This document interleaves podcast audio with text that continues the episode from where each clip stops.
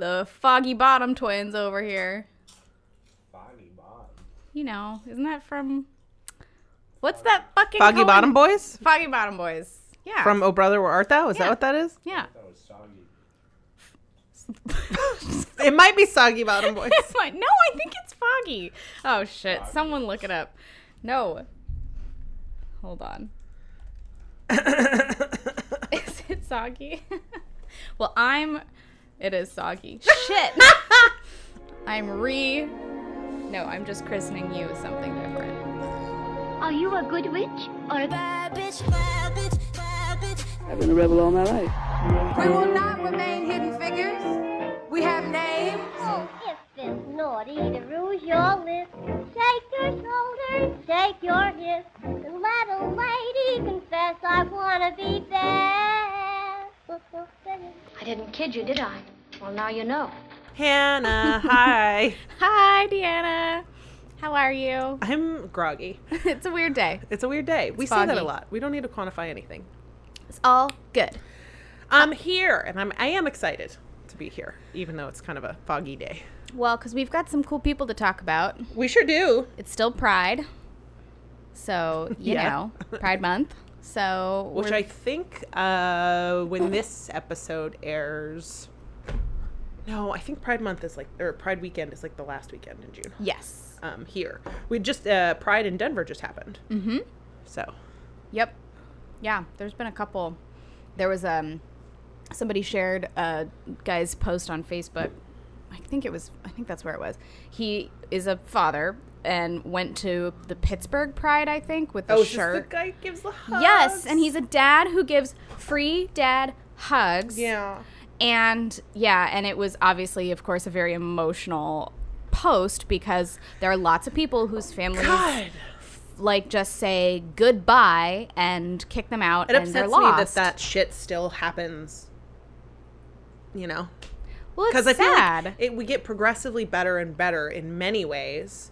Like many people are more accepting than they used to be in places that you would be surprised. Um, and you know, there are churches now who who stand outside with signs at pride festivals that are like, "We're sorry if you felt, you know, excluded by a church. You belong here. We, and you know, that ugh, god damn it, that just Yeah. But then in many ways, it's like people's families still ki- kick them out. I don't know. It's weird because I remember I, there was like a, a, a coworker of mine years and years and years and years and years ago um, who she like made some comment once that was like slightly homophobic. And I was like, I just gave her a look because it, it was like in reference to her son um because it was basically a comment that the whole subtext and undercurrent of it was i don't want my son to be gay right? And i was like well that's kind of not cool to say about gay people. And she was like well i don't have a problem with gay people. I just don't want my son to be one. And i was like then that means you have a problem with gay people. Yeah, that's what that means. and she just kind of looked at me blank eyed and i was like please reflect Yeah.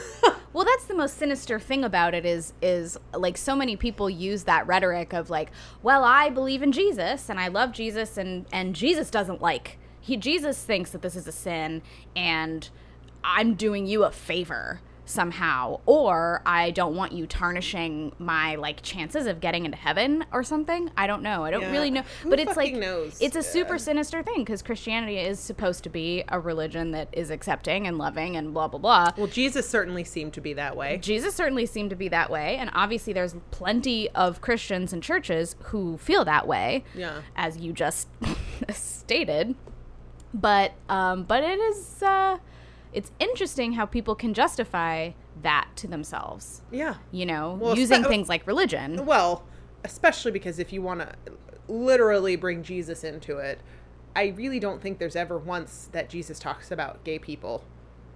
Um, I think that's just Old Testament shit, and Yep. that's that's that's not like Jesus came along and then the New Testament happened. So, like, I don't. Yep. It's weird. it's just weird. It's weird and it's sad and it's very sinister and gross and I'm I'm glad that there are people going to Pride and trying to help some of those displaced young queer people feel better, at least for a fucking minute. And it makes me feel like in- incredibly lucky um, to to be, you know, in the open-minded family that I'm in. Mm-hmm. Which you know, Yeah. No, yeah, because it makes all the difference. like I don't. I'll have to. My mom listens to this, and so we'll maybe. Hi, mom. uh, I remember her telling me when I was five, and like I don't know what premeditated this. Like something must have happened. I remember we were driving in the car, and this was in Texas in the '90s, and she turned to me when I was five and said, "If you, Deanna, if you like girls the way a lot of boys like girls, that's okay." And I was like, what? Because I was five. I didn't even know that boys and girls liked each other in any particular way. or, you know, girls like, and "Well, girls or fuck?" boys and boys. But I always knew in my teenage years, even before I realized kind of the extent of my queerness or whatever, um, that it would not be a problem Yeah. if, you know. Ugh. And it kind of makes me wish I were gayer than I am because Oh no. You are valid, Deanna. I know that's true. Just the way you are. Thanks, Hannah. Um, but anyway, we've Yeah. gone down a path. I know we've gone on a little a little ways, but to, to that end, it's still Pride Month, and so we are kind of you know theming our our people and some of our some of our intros to that, and in that vein, I kind of, I mean, plenty of you may have already seen this, but I thought it was worth talking about. Yeah. Um, Jonathan Van Ness did an uh, interview with Out.com, and Jonathan Van Ness of Queer Eye. Jonathan Van Ness of Queer Eye, and came out as non-binary. I mean, I came out, you know, I think he probably didn't see it that way, but to the general public, I don't think he's ever talked about it. And not, yeah, I don't think he's ever stated explicitly. Right. And so this was kind of the first time that we've heard him say that and talk about that. And uh, and so I kind of wanted to read just a little bit from this article because it it's just got some good good nuggets. And it's cute, and I mean, any excuse to talk about Jonathan Van Ness I is, know. is a good excuse in my book because he's just the most angelic of beings. He is. He's just such a light. He's just like the most glittery, magical person. So, the out article starts Jonathan Van Ness gets his nails done, quote, literally every week. When he's on tour or traveling, he stipulates that he isn't always able to keep his nails up, but outside of that, he is really pretty serious about keeping a tight manicure weekly and changing up his colors too. To him, it's an act of self care, an hour he can just take for himself in the midst of a busy week. Though Van Ness never had to come out of the closet, the beating heart of Queer Eye did get his fair share of bullying growing up as a kid. He jokes that people, quote, chased around with torches and pitchforks, telling stories of kids who would scream, quote, faggot in the hallways or push him down the stairs for his feminine behavior. Baby. That's why his new partnership with Essie Nail Polish, which is amazing, showcasing the ultimate look through a pride themed manicure, is meant to encourage fans to own their individuality and express themselves however the heck they want to. Actually, I saw an ad for an uh, Urban Decay like palette or something that is also awesome, and they had they used primarily I think non-binary and transgender models Oh, cool. for their this like super glittery, gorgeous eyeshadow, and it's just really quite a lovely ad. Anyway, um, let's see. Essie is also supporting World Pride through multiple queer act- activations. That's a weird word to use there, including offering manicures at the Ali Forney Center's annual prom event and sampling product at LGBTQ events throughout the month of June. Van Ness's oeuvre as a high femme queen is the power of this campaign. Blah blah blah. So they went and talked to him. Um, out went and talked to him. So how are you feeling? So are you feeling ready for Pride? I feel like I'm still catching up on sleep from last year's Pride. Totally, he says. Are we ever ready? I'm so ready for Pride. I love being able to celebrate it and I love all the fun, but I also feel like Pride is a great opportunity for all of us to like not only celebrate ourselves, but also bring new people into the fold of allyship and into the fold of awareness. God damn it, I love him. I know. The people that were really excited to get away from when you moved out of your hometown. Like when you see them next or on Facebook, reach out and make some contact with folks that may not look the way you look or act the way you act. Let people celebrate you that are maybe not in your community. How do you feel about being a spokesperson for a brand that is predominantly marketed toward women? He says it's really cool. The older I get, the more I think that I'm non binary. I'm gender non conforming. Like, some days I feel like a man, but then other days I feel like a woman. I don't really, uh, I think my energies are really all over the place. And any opportunity I have to break down stereotypes of the binary, I'm here for it. I think that a lot of times gender is used to separate and divide. It's the social construct that I don't really feel like I fit into the way I used to. I always used to think, oh, I'm a gay man. But I think any way I can let little boys and little girls know that they can express themselves and they can, like, be, like, making iconic partnerships with brands like Essie, no matter how they present, is really important and exciting. Uh huh. We're working them in. Working it in, working Real it in. smooth, JVN. Oh yeah. Um, right, says out. It's about visibility to them. So what does visibility mean to you? It's essentially your entire job. And Jonathan says, I definitely had Will and Grace, and I had queer as folk to look up to when growing up. But social media has changed so much in terms of visibility. I just want to show people that you can change your circumstances. You can make your own lane. Uh, to that effect, Out asks or says, One of the reasons I love your work is that in addition to being very publicly queer, you are very publicly femme, like the femmiest femme, femme, femme, femme. what is your relationship to your feminine identity? He says, I like my feminine, I feel like my feminine identity is what makes me the strongest. All of the people that uh, I look up to the most, that I want to emulate the most, are 90% women. The people who shaped me the most was my mom, my grandma. It's Gloria, Celine, Aretha, Shania, Mariah. Did you just say Selena? Did you just say Selena? I know that that's what the interviewer God. asked. Is the label of non binary one you've come into recently? Jonathan says, Well, no. I just didn't know what the name was. I've been wearing heels and wearing makeup and wearing skirts and stuff for a minute, honey. I just like didn't know what that meant, that it had a title.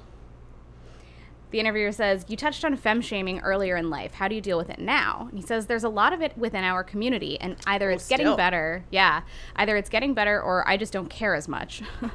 within our own community, we need to be more sensitive and kind to each other. Just not uh, be like a nightmare on the apps, and instead be two people in your faces just being kind and gorgeous. but it's from the other side too. Comments come from everywhere. But I really feel like if you're expressing yourself and that's what you really feel, then I don't care. I'm just being who I want to be. So I'm going to leave it there because there's a couple other, you know, questions, but it's that seemed like a good place to kind of cap it. Being who you want to be. Yeah, Yeah. cuz he's who he wants to be. I mean, it makes sense. And those of us who have watched every episode of Queer Eye, when you read that headline, are like, well, okay, yeah. Not surprised. Exactly. Yeah. and what I was saying to you, I think after after you and I both read this initially was just like how nice it is to see somebody who identifies as non-binary in the public eye being watched by people who might not know what that is or what that means Yeah. And how that presents. Mm-hmm. And obviously, it's still different for everybody who feels that way. Mm-hmm. But I just, I, I like that it's not just, oh, well, here's this flamboyant gay man, and that's just that. Like he said, he, he, it was always a little bit more, and now he's been able to come to terms with that And put a label on it. and put a label on it or at least figure it out a little bit more. Yeah. And that means that the public can figure it out a little bit more too and not just be like, "Oh, well that's just like what what some gay men are like." Cuz it's really it's so many people.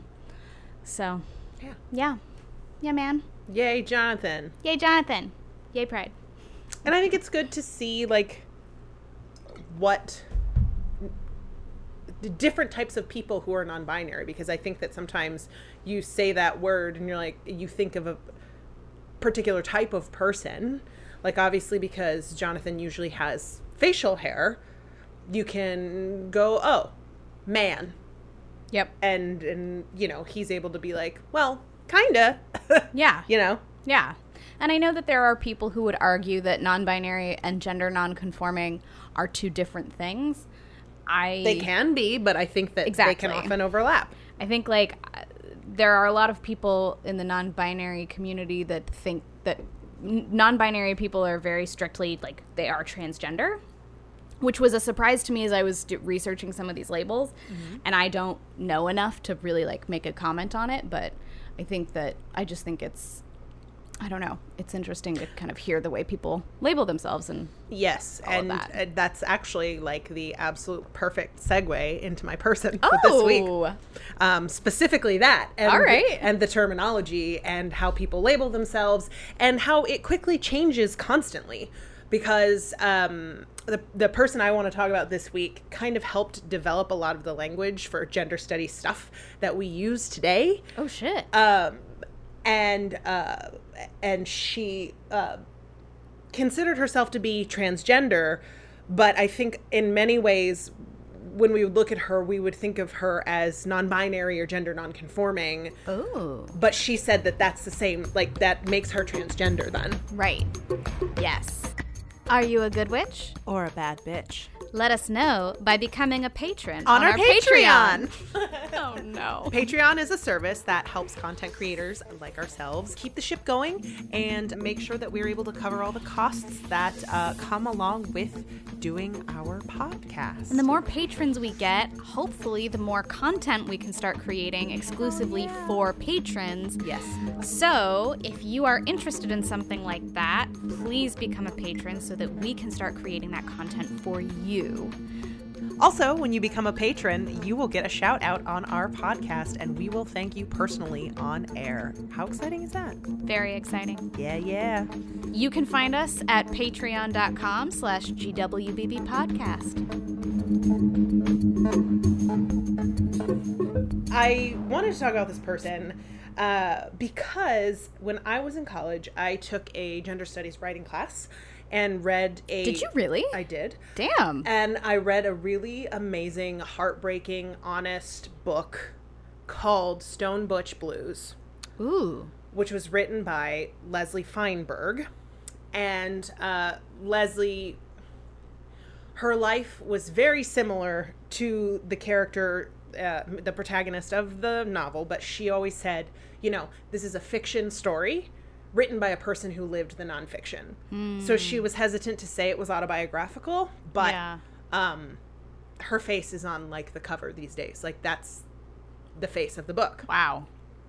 so have you heard of leslie feinberg The name is actually familiar, but I maybe I probably won't know why until you get into it. awesome If if I am right. awesome um and i do want to i want to have like a very uh, frank opening disclaimer moment here because the way leslie talks about gender and um, her pronouns and things like that um, it can be very complicated. Um, but i made a choice to try and consistently use she her pronouns in my telling of this because she did say those were acceptable pronouns for her um, but she had multiple that she liked Oh. um, but I so I'm gonna open with a quote of hers and then a quote from her uh, wife about her to kind of help give that what, what the reasoning is. Okay. Okay. So Feinberg stated in a 2006 interview her preferred pronouns varied depending on context. Oh. Quote For me, pronouns are always placed within context. I am female bodied. I am a butch lesbian, a transgender lesbian. Referring to me as she, her is appropriate, particularly in a non trans setting in which referring to me as he would appear to resolve the social contradiction between my birth sex and gender expression oh. because it would render my transgender expression invisible Whoa. which to cut into that just basically means she is very very very very masculine presenting so using he him pronouns erases the fact that she is female bodied and identifies as female bodied so then Oh, you don't so in using she her pronouns in a non-trans setting i believe what she means is that people will go uh, oh sh- she her oh oh instead Yeah. of being like oh okay that's yeah that's a man instead of oh that's a very butch woman Right. Continuing wow. with the quote, uh, I also like the gender neutral pronoun ze, her, H I R, because it makes it impossible to hold on to gender, sex, sexuality assumptions about a person you're about to meet or you've just met. And in an all trans setting, referring to me as he, him honors my gender expression in the same way that referring to my sister drag queens as she, her does. Whoa. Wow. So So it's very complicated. it is very complicated. Um, there were some, like, fewer articles that referred to her as ze, her. Um, and, but most of them use she, her. And I feel like, I mean, I may be being presumptuous here, but I feel like obviously this room is a non-trans setting and i feel like our listenership is a non-trans setting so i kind of want to honor that All right. yeah I think that would be appreciated. yeah not all our listenership i'm sure but Right. anyway um, additionally feinberg's widow wrote in her statement regarding her death that feinberg did not really care which pronouns people used to address her. And this is the really important thing to me. Um, quote she preferred to use the pronouns z she and her her for herself but also she said quote i care about which pronoun is used but people have been respectful to me with the wrong pronoun and disrespectful with the right one. It matters whether someone is using the pronoun as a bigot or if they are trying to demonstrate respect. So Yep. Yep. moving forward knowing that this is i'm i respect this woman and i um, am holding her up as a person worth discussing Yes. um, i'm going to refer to her as she her pronouns for the sake of uh, continuity and clarity throughout this podcast All Boom. right. trying trying to be sensitive Done and done. okay thoughtful Damn, girl. okay Damn. but I figured because it's very complicated, and and and Leslie Feinberg herself kind of pioneered much of this language. 'Kay. yeah. Okay. Well, okay, yeah. I mean, very clearly she was familiar with it in a way that I think most of us in a general context are not. correct. So. Uh, Feinberg described herself as, quote, an anti racist, white, working class, secular Jewish, transgender, lesbian, female, revolutionary communist. Whoa, girl. a lot of things.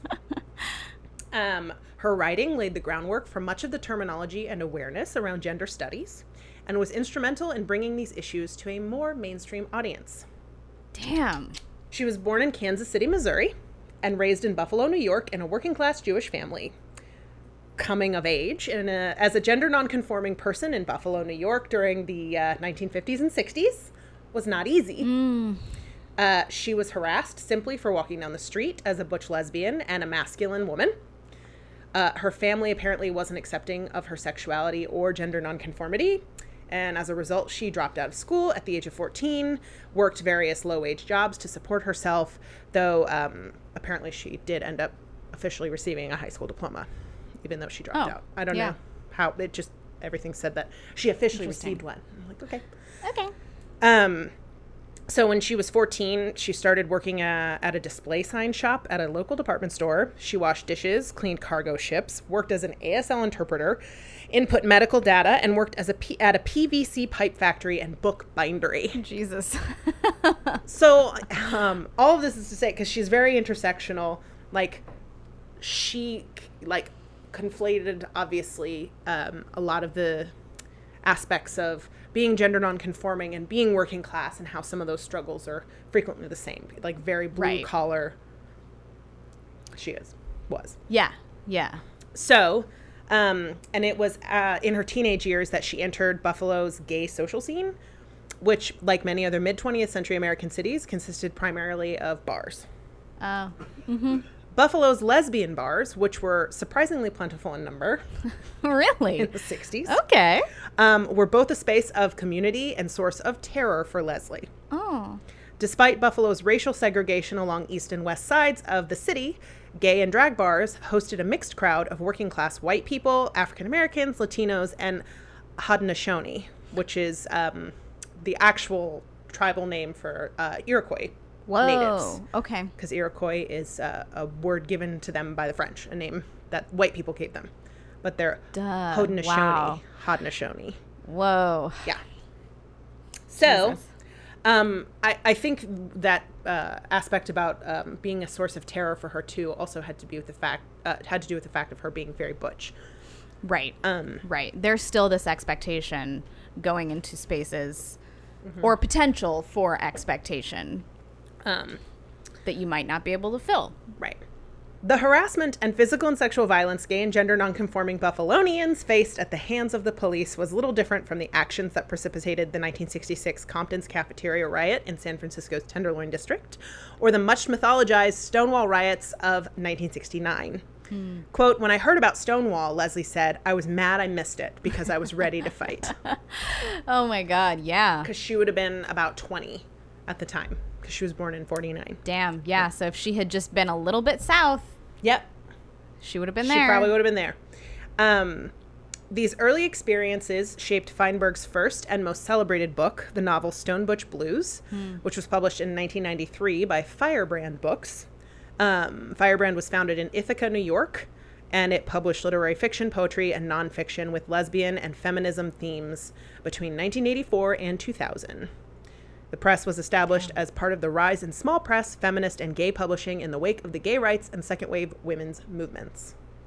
So, uh, little quick blurb about Stone Butch Blues. It recounts the story of Jess Goldberg, a so called he she uh, from a working class background who, like Feinberg herself, comes of age in Buffalo. Despite similarities to her own biography, she insisted the novel was a work of fiction and not autobiographical. Um, she wrote in the first uh, person to avoid complexities posed by Jess's pronouns throughout the course of the story. oh yeah. Uh huh. So, uh, Jess, who initially identifies as a butch lesbian, faces hostility from straight society and within her own community. After uncomfortably straddling the gender binary for most of her life, uh, she transitions to live full time as a man, Jesse, and takes testosterone. Uh, Jesse becomes involved in union organizing, and the novel con- connects gay and trans rights to anti capitalist struggle. Jesse, however, is accused by some lesbian feminists of masculinizing himself only to escape the oppression of living as a woman. Oh, for the love of.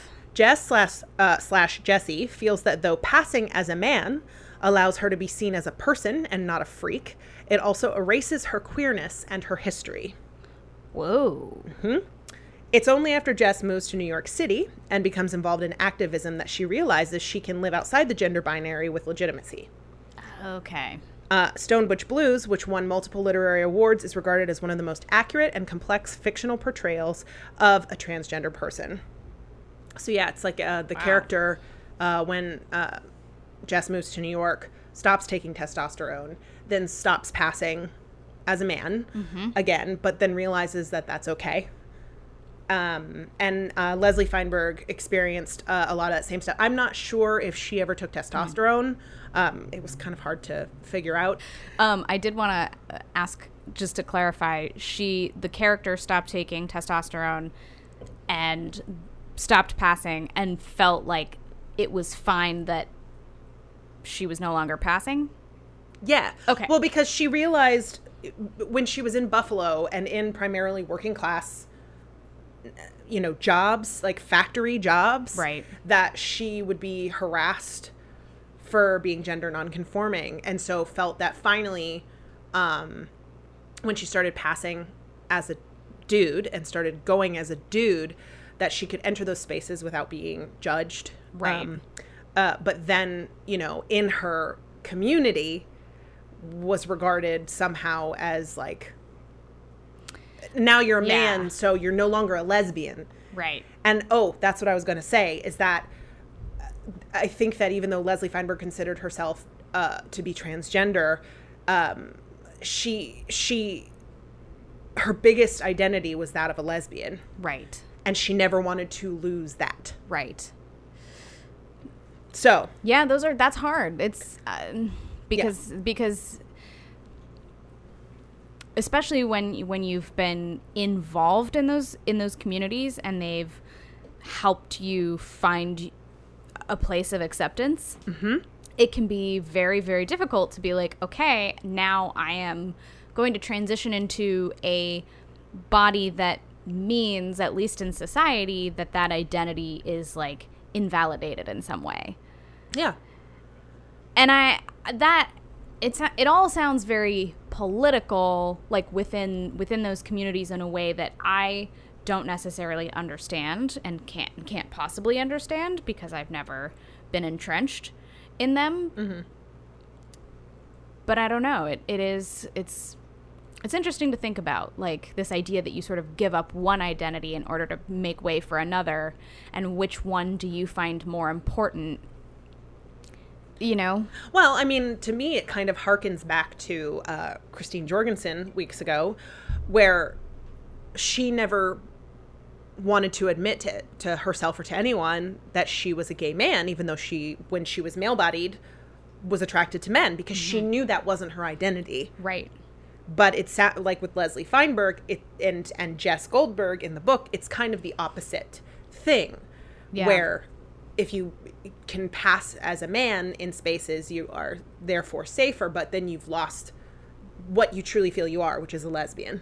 so interesting Um, wow yeah, the, but there's Ugh. like one scene that, uh, or one part of the book that like jumped out at me. It was after Jess uh, transitioned um, and was living as a man, and uh, was going on a date with this waitress that he met, and um, the waitress had no idea um, that you know Jess was a trans person, Right. And um, they had sex and it was like in the dark but jess was able to like put on a strap on when she didn't notice. But then they would they went to like some barbecue and this woman started making homophobic remarks about other people. And jess was like well this is i can't there's no way this is going to go anywhere good. No. Yeah. So i think that was part of the, um, the catalyst in her realizing that she felt safer ultimately in her community yeah anyway wow that's fascinating Yeah. It's a really good book. Part it's uh I mean there's a lot of things that deserve trigger warning. There's a lot of sexual violence and um, just violence, violence perpetrated against um, uh, the LGBTQ community. Um, so I'll just say that for anybody. Yeah, proceed with caution. proceed with caution. But it is uh, a very monumental um, work. Yeah i mean it sounds like especially what was it 1993 you said? Yeah, damn yeah. And you know, the time period it was taking place was even earlier than that. right. Um, so, Leslie Feinberg also wrote several works of nonfiction that brought knowledge of transgender people, issues, and language into mainstream awareness. Uh, she, along with fellow writer activists Kate Bornstein, Holly Boswell, and Riki Wilchins, Wilchins, is credited with popularizing the term transgender during the 1990s. Yeah. That's that's something that came up a lot in mine was like people not having a word Yeah. for it. Yeah, or you know, uh, early in in the mid 1900s, it was transsexual, and there Yeah. are still people today who consider themselves to be transsexual, even though it's not Right. the the quote unquote politically correct term to use. But for some people, they choose that as their identity. Yeah. Um, anyway, so uh, yeah, the activist Virginia Prince first used transgender, the word, in the 1970s to describe persons like herself who identified and lived as women full time but did not desire to surgically transition. In Transgender Warriors, Feinberg's historical study of gender nonconforming identities across t- cultures and time, she expansively defines transgender as all people who cross the cultural boundaries of gender. Hence, my earlier comment about gender nonconforming and non-binary, which I don't Yeah. think were terms that were popularized until much more recently. Yes. Even in the 90s, that wasn't something that was used in the mainstream of, you know, the fringe of society still, but, you know. Yeah. Um, anyway. Uh, Feinberg is also credited with forwarding the first Marxist understanding of transgender liberation, defining transgender people as a distinctly oppressed class. Oh. She conceptualized transgender identity so broadly, uh, so broadly for the time, and helped build a coalition of gender variant people following transphobic attacks, such as the murder of trans man Brandon Teena in Lincoln, Nebraska, in 1994. Uh, the term also brought awareness to the fact that while mid 20th century feminist and gay activists had been successful in securing rights for women and sexual minorities, they were not as committed to dismantling binary notions of gender, sexuality, and identity, which resulted in the marginalization of trans and gender nonconforming people within the gay and feminist movements. yes. Yeah. Feinberg uh, was also a leader of the Workers' World Party, which was an independent Marxist Leninist political party, and served as the managing editor of its newsletter, um, which is a very complicated, interesting part of her story because I looked into this party and it split from like the Socialist wor- Workers Party or whatever. Okay. Because the World uh, Workers World Party, which still exists today, I will say, Oh. um, supported um, Chairman Mao. Uh, they actively are supporters of the North Korean government Oh. because they think that it's it's, It's a communist, communist. thing. So Yikes. so there's a lot of Okay. like but Some problematic yeah. shit in So there. it, I thought that was interesting that it's because she I think because she came from such a you know working class background that this became where she found her home when as soon as she identified Yeah. you know transgendered people as an oppressed class and then realize the connections to communism and yeah. stuff like that. And what year did you say that was? The world that she joined their staff or Oh, okay. I mean, she was she was like a leader in their in their um, party. I think from the, the 90s on, but I think she Okay. joined earlier than that. In the 90s. Wow.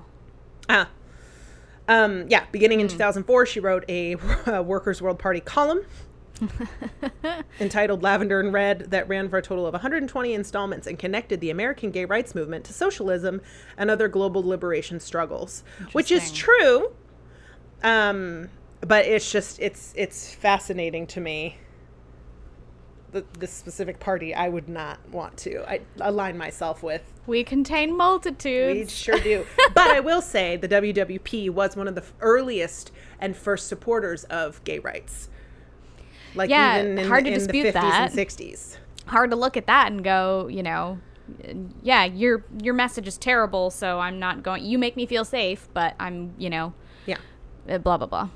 Um, as part of her work with the WWP, Feinberg co founded Rainbow Flags for Mumia, a coalition of LGBTQ organizers who, on uh, April 19th of 1999, marched in support of a new trial for Mumia Abu Jamal, a death row inmate, who in 1981 was sentenced to death for allegedly shooting a Philly police officer.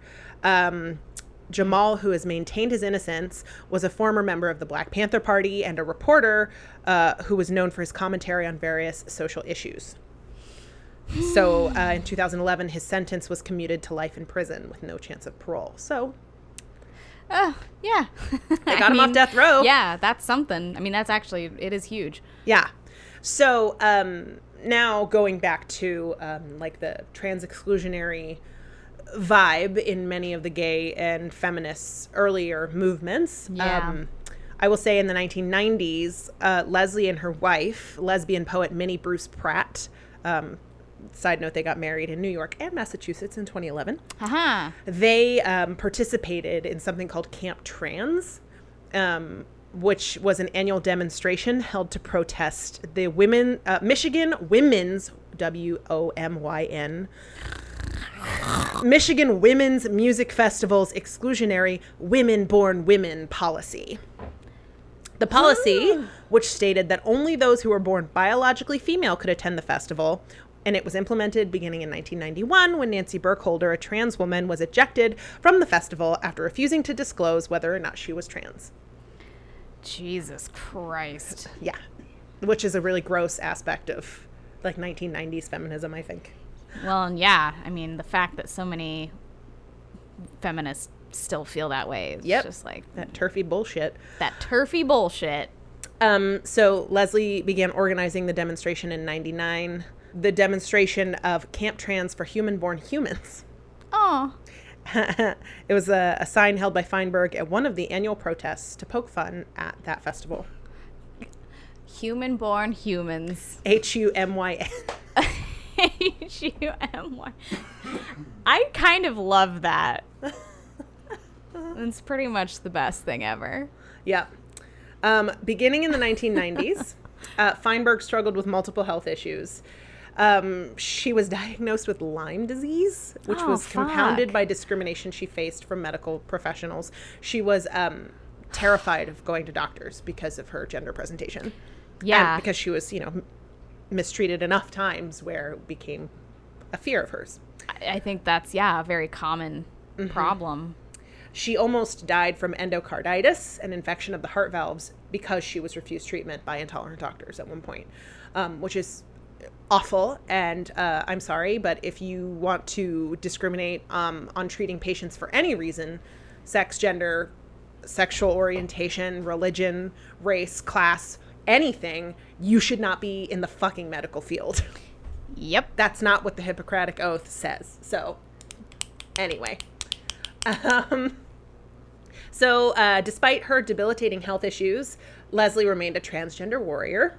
One of her last acts of resistance was working for the release of Cece McDonald, a transgender woman of color from Minneapolis who stabbed and killed uh, a white man in self defense after he attacked her and her friends at a bar in 2012. Um, this man, I'm not even going to name him because I don't care. Yeah, fuck him. Um, his he and his friends hurled homophobic, racist, and transphobic slurs at Cece and her friends. And a woman smashed a glass in her face when uh, Cece said they wouldn't tolerate the hateful language used against them. Great. So she stabbed him.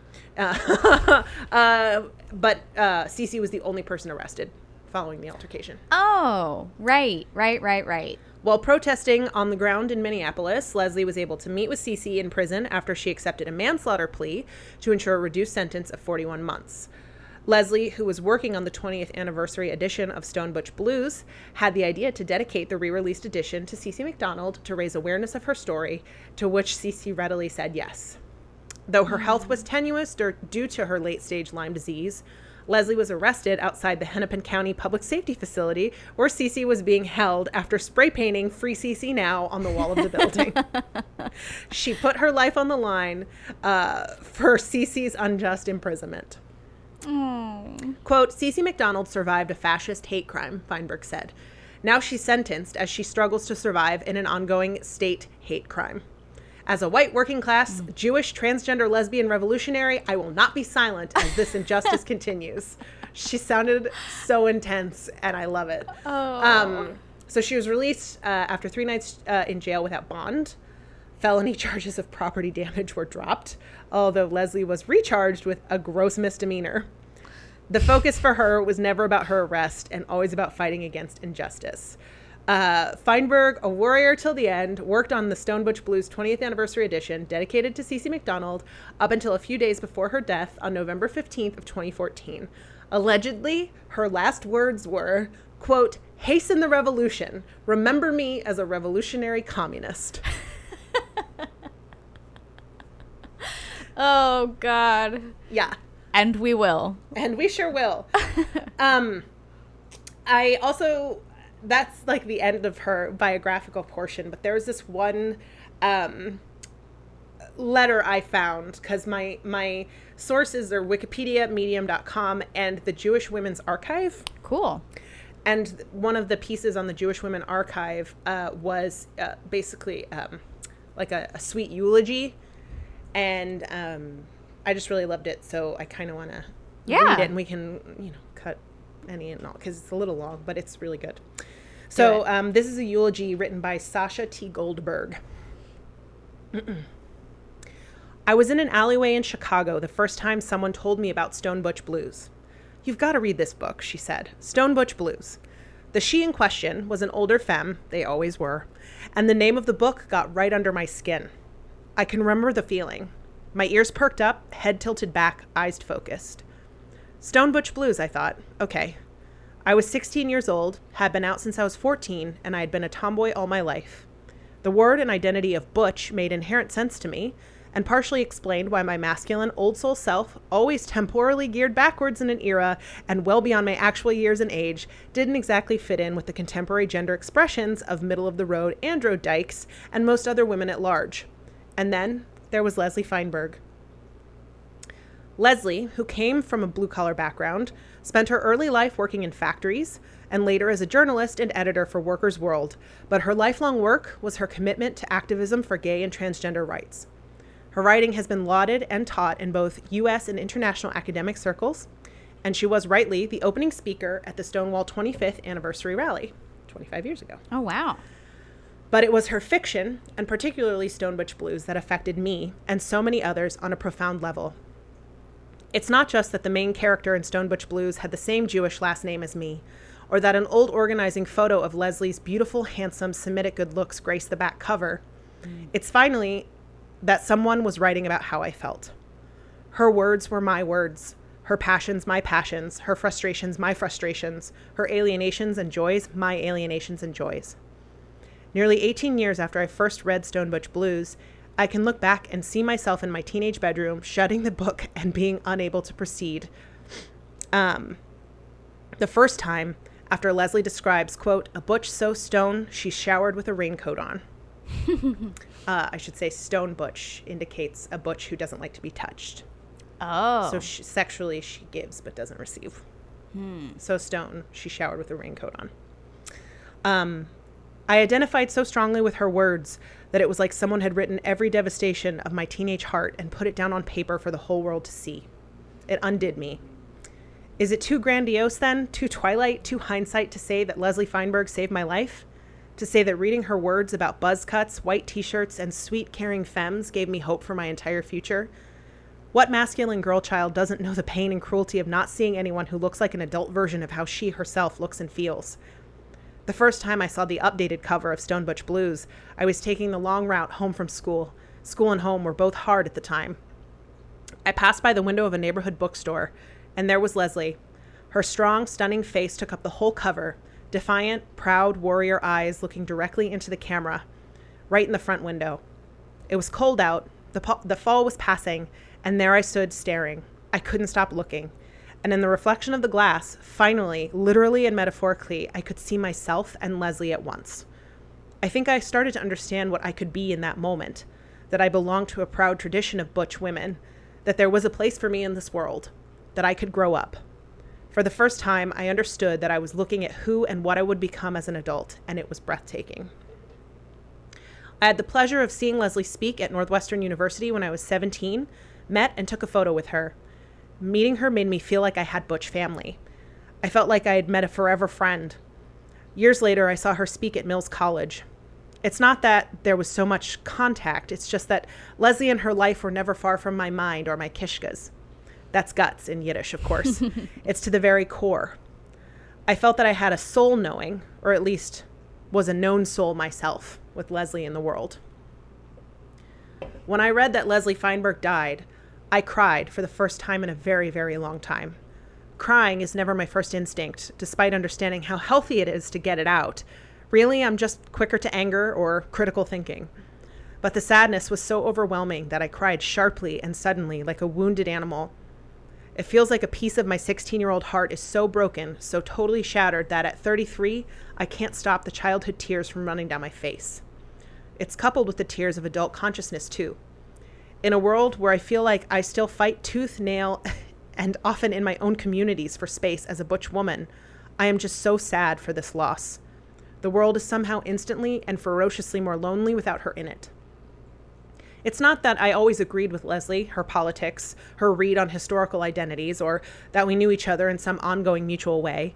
It's that I carried her with me for almost 20 years, and I'm not ready to let her go. It's that I miss her already. It's that she made my life possible, and probably yours too. It's that I'm endlessly indebted, endlessly grateful, and endlessly located in the pages and words of her book. It's that I feel I'm burying my butch woman father. Hmm. The last reported words to Leslie's lips were, Remember me as a radical communist. And I shall. But I will also remember Leslie as a lover, a fighter, a Jew, and a gender warrior who fought her whole life for a place in this world. Many have suggested the very fitting blessing of rest in power. But Leslie, I want to wish you peace. You have been powerful enough, Dayenu. It would have been enough. It is enough. At long last, may you relax your shoulders, let down your guard, and lay down your weapons of will and heart, struggle and strife. May you exhale, and may you rest in the deep peace of exhausted Stone Butch heroes. From one Jewish butch to another, I will remember you. I will say Kaddish for you. I will keep you in my mind and in the meditations of my heart. As you yourself have written to butches who came before, this is my butch love letter to you. Thank you, Leslie, now and evermore, for all of the ways in which we are different and all of the ways in which we are alike. I am proud to be part of your blood. Thank you for loving us, loving us enough to write about our lives. We will love and cherish you always. Your memory and your work are our, are our outrageous luck and our outrageous blessing. Sasha. I know it's oh. long, but No, but it's beautiful. like that's how important Leslie Feinberg was. Representation matters. You know? It changes lives. It saves lives. Yeah. Seeing yourself in in something that didn't come from you can can be life saving, Especially as an adult. especially as an adult. When you're a teenager, your hormones, your emotions are so high. Teenagers, regardless of how like they conform to any sort of expectation, still feel like they are misunderstood and that they they're unique enough to be uh, outcasts. I don't know. Like I think that we all kind of harbor Yeah. that sort of when we're 15 years old, we all kind of have elements of that. Yeah. But some of it is more real than others. part of it is yeah because we're we like are still trying to come to terms with ourselves and like under come to understand ourselves and so Yeah. we feel misunderstood but But specifically, Yeah. if you feel like this is who I am, this is what I look like, and I don't see any adults who look or sound or, uh, you know, carry themselves the way that I do, so does that mean there's not a place for me? right Shh. That's very real. right or carry themselves the way i want to and don't know if i am allowed mm-hmm. like am i allowed to present myself in such a way i'm not sure because i don't see anyone else doing it Right. and that's that's terrifying especially when you feel as if you get you know harassed or um, there's the threat of assault constantly in your life just for walking down the street and you start to think maybe there you know literally isn't space for you because Right. you might die Right. Yeah, I mean, going out the front door is an act of bravery because you are never sure of the outcome yeah in that way. yeah Man, but yeah that was leslie feinberg wow. I highly recommend reading Stone Butch Blues. It's really not long. Um, and obviously, like, I read it for the first time 10 years ago and haven't read it since. And it, it- I, there are books I read two years ago and couldn't tell you even a little bit what they were about. Yeah. But Stone Butch Blues Made an impact. made a strong impact, even though I don't, you know, identify. It just it just goes to show too how just how complicated the the gender issue is mm-hmm. especially right now mm-hmm. because it's so much in like we're talking about it so much. Mm-hmm. People who people who have never lived that life are talking about it in a way that like Leslie had to find communities in order to really come to understand what that meant and what that looked like and then she had to make choices on what was more important Yeah. and that's something that obviously we're fighting to not to to make better and to make it so that people don't have to do that Yeah. um, but it's a long, hard road, and I, I mean, and intricate. It's just so intricate. And there's lots of gray area. There's so much gray area. which is why we always should tread forward with respect and um, maybe make assumptions that people are coming from a good place rather than a bad place when you know they're your ally. If they m fumble and make a mistake in those gray areas. Yeah, anyway. Yeah, totally. I mean, you and I are we fuck up sometimes, but everything that we've done on this podcast has been from a place of love, yeah. And I I really do hope that that is clear. Yeah. And you know and when we fuck up we want to learn also. Like that's i think uh, that goes unsaid but um you know we're we're all human and we're all trying to figure it out. I am a feminist in progress. Thank you jameela jamil oh man and on that note do you want to give me some on this day I sure do. Um, there was a lot going on because this uh, episode drops on June 19th.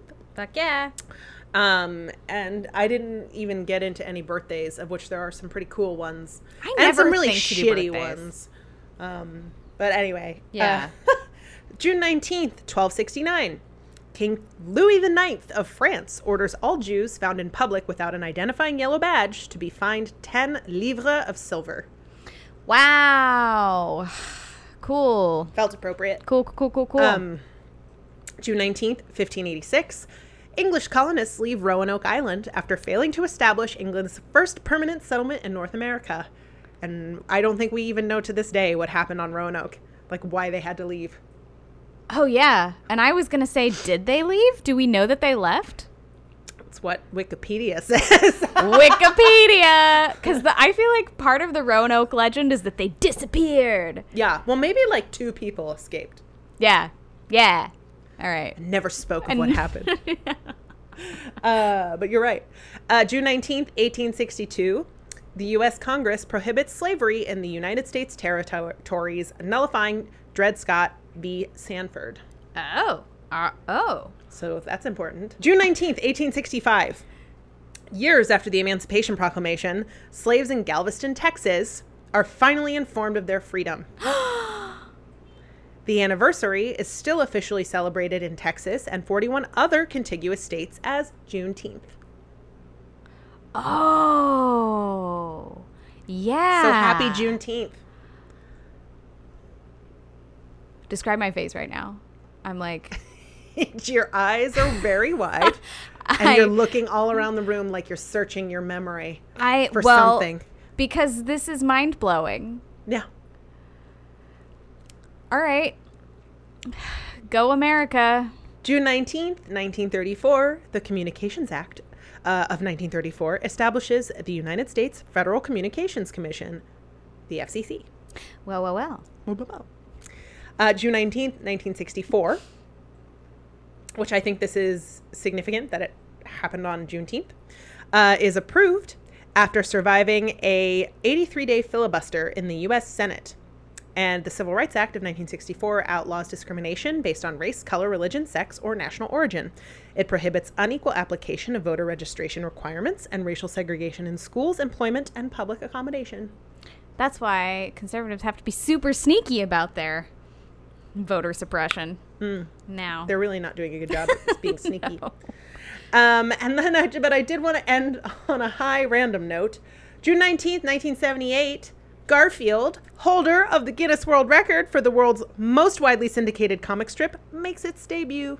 what? So happy birthday, Garfield. I hope you eat lots of lasagna, and at least it's not Monday. Damn. Wait, what year was that? that was 78. 78.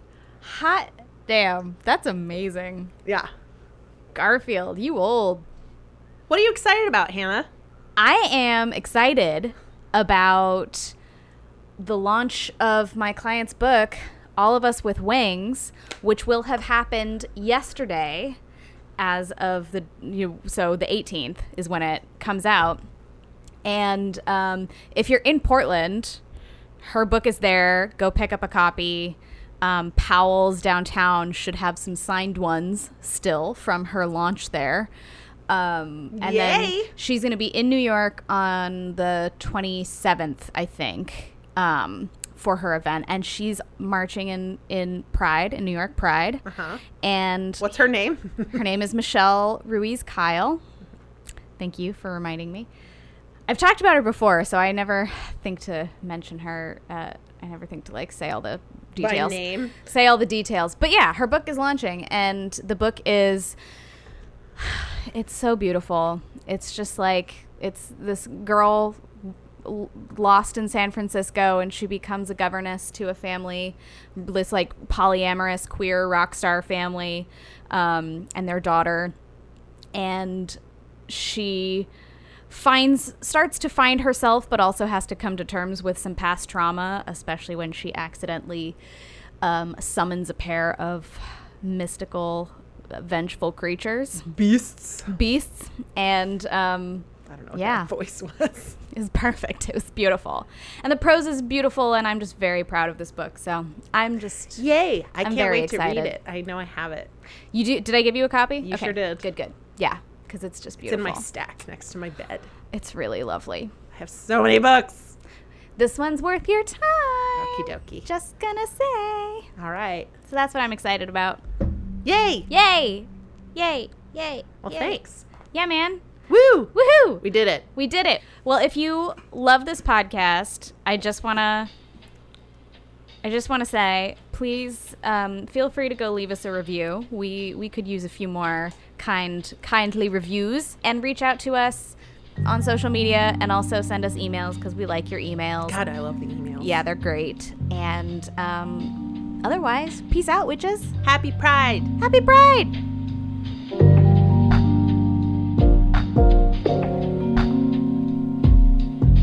Thank you for listening to Good Witches Bad Bitches. Thank you so much for listening. We really appreciate it. Good Witches Bad Bitches is hosted by Deanna Greif, Me you, and you. Hannah Ferguson. And we're produced by Benjamin Garst, Um, you can find us on iTunes, Stitcher, Spotify, Google Play. Google Play, Pretty much more. anywhere you listen to your podcasts, you can find us there. We're also on social media. You can find us on Instagram and Twitter and Facebook, GWBB Podcast. You can also email us at gwbbpodcast at gmail.com. We love to receive emails. If you have a story about a woman in your life that you want to hear on air, uh, shoot it over to us. We would love to read it. If you want to help keep us running, you can find us on Patreon at patreon.com slash GWBB podcast.